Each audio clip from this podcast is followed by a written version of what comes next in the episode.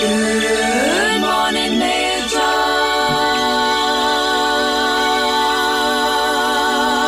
It's now in his contract. Here is the mayor of Greensburg, Joshua Marsh, with the mayor's daily briefing. We have Mr. Mayor, the latest numbers out of the state today 4,732 new cases of COVID 19 statewide, 28 of those in Decatur County, 35 in Ripley, 22 in Franklin and Dearborn, leading the way with 60 cases. That's quite a big number. Yeah, good morning, everyone. I didn't know I had a contract. I'll have to get with my agent on that. Uh, I think somebody's been skimming. Um, well, good morning, good morning, everyone. That is, those are some big numbers uh, for our part of the state. And you know, when we talked on Tuesday, we were excited about a lower number, and we're hopeful that that would stick. Obviously, it didn't.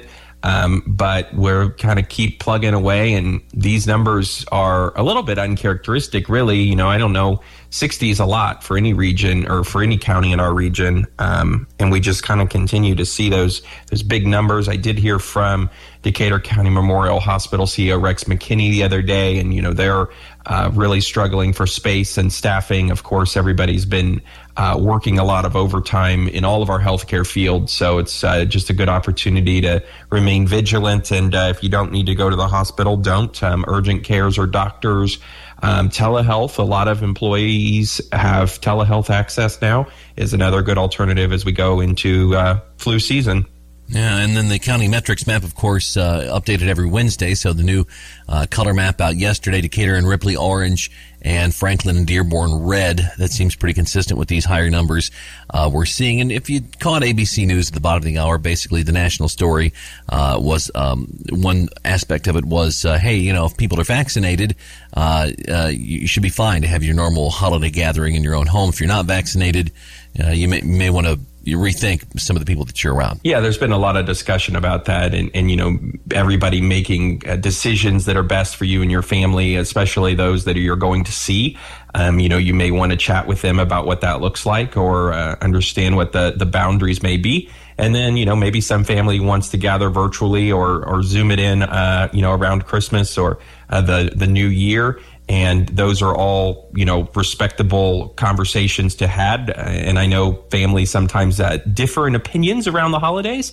So uh, this may just be another one of those. But uh, be respectful of everybody's time and space and uh, health requirements, I guess. Right, and then the, opinions that I would urge you to put the most faith in would be those of your uh, trusted medical professional, you know, because uh, sometimes some of those opinions can get pretty out there. Uh, we talked with Mayor Bettice about this yesterday. Not a really uh, happy thing, but the the READI announcement was made. I guess it was Tuesday, and it really wasn't what you wanted to see for our local groups. Yeah. Um, I guess in a sense we're we're happy with it because it's twenty million dollars and that's a lot of money, um, and that will have an impact on our region. I guess the part that we're a little bit frustrated with is, you know, it was a competition. Um, they ended up awarding every region some money, and, you know, I think our region qualified for and did a fantastic job. Of course, I did because I'm biased, but that, you know, our region uh, showed a need for and a comprehensive plan for the 50 million.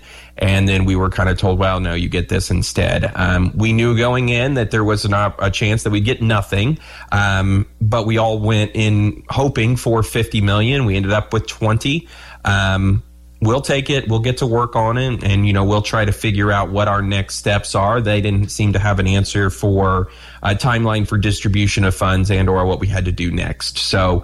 Uh, in all, the money's the money. We really did, I think, learn a lot about each other's communities and working together as a region uh, through this project. And um, we're just now going to get started and hopefully next year we'll have some good good projects that we can all celebrate together across our region come yeah, together right and then another thing that is uh, you know involves uh, some state money uh, if you missed it about what six weeks ago INDOT announced that several communities in our listening area uh, getting uh, big sums of money uh, for the local community crossing grant program i know that your tree city got nearly a half million dollars in that process and you're just about to the bidding stage on that yeah we opened bids for the 2021 1-2 last night at a special Board of Works meeting, and uh, we were happy with the numbers that came in. We were a little concerned with the inflationary values that we may have uh, outpriced our budget but it, we ended up with a bid of about $1.15 million from Dave O'Mara Contracting that was awarded